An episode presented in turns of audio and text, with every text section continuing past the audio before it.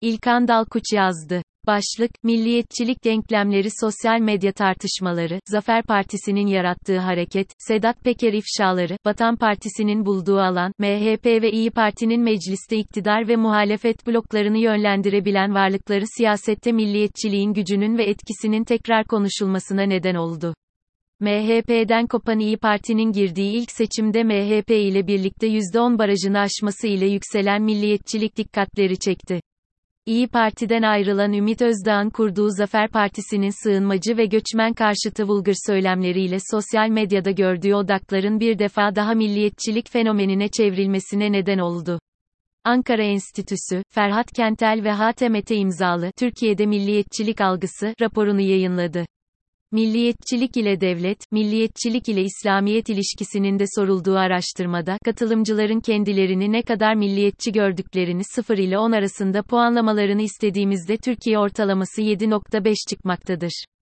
Katılımcıların %48'i milliyetçiliklerini 10 puan vererek son derece milliyetçi olduklarını ifade ederken, toplumun sadece %25'i için milliyetçilik güçlü bir kimlik öğesi haline gelmemiş görünmektedir toplumda genel olarak milliyetçiliğin olarak kabul gördüğünü, toplumun dörtte biri içinde toplumun içinde de ayrılan bir kimlik oluşturduğunu söyleyebiliriz. Milliyetçiliğin sınırlarını çizen devlet 2015'ten sonra çözüm sürecinin sonlanmasının ve önce Sedat Peker ve temsil ettiği zümrenin ardından MHP'nin iktidarla bütünleşmelerinin yarattığı güçlü hegemon söylem milliyetçiliği öne çıkarttı. Meşru siyasetin, muhalefetin alanının daraldığı 15 Temmuz sonrasında iki sene süren olağanüstü hal neticesinde, devletçi ve milliyetçi söylemler meşru alanın sınırlarını belirlediler. Uç, irredentist, revizyonist, absürt söylemler siyasetin normali haline geldi. Mesela Milliyetçi Hareket Partisi lideri Devlet Bahçeli Yunanistan'a ait Ege adalarını Türkiye'ye ait gösteren bir harita ile poz verebildi. Daha ilginci Semih Yalçın da bu söylemi sürdürdü ve daha ileriye götürdü. Devlet Bahçeli ve MHP'nin tavrına en sert itiraz da ancak ulusal çıkarlar bağlamında ortaya konabildi.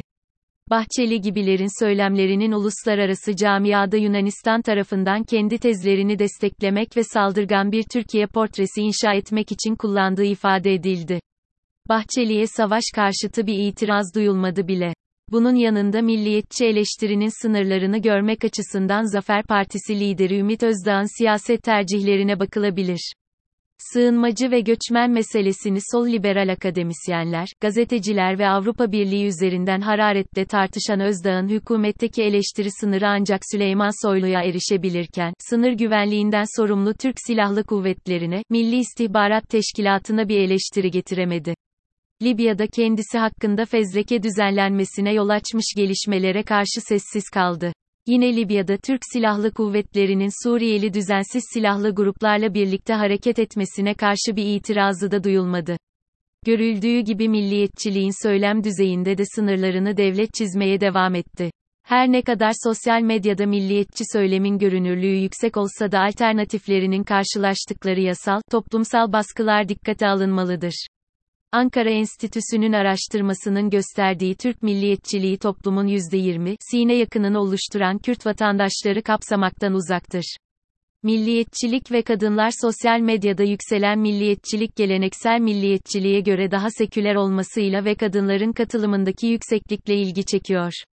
Ankara Enstitüsü'nün araştırmasında, her ne kadar kadınlar ve erkekler arasında en genel hatlarında, milliyetçi ana söylemleri tekrar etmek bakımından çok farklı tutum ve tavırlar araştırmamıza yansımamış olsa da, kadınların en temelde milliyetçiliğin eril söylemi karşısında çok daha net bir mesafe koyduklarını söyleyebiliriz. Şeklinde ifade edilen yaklaşım genel olarak da kabul görür.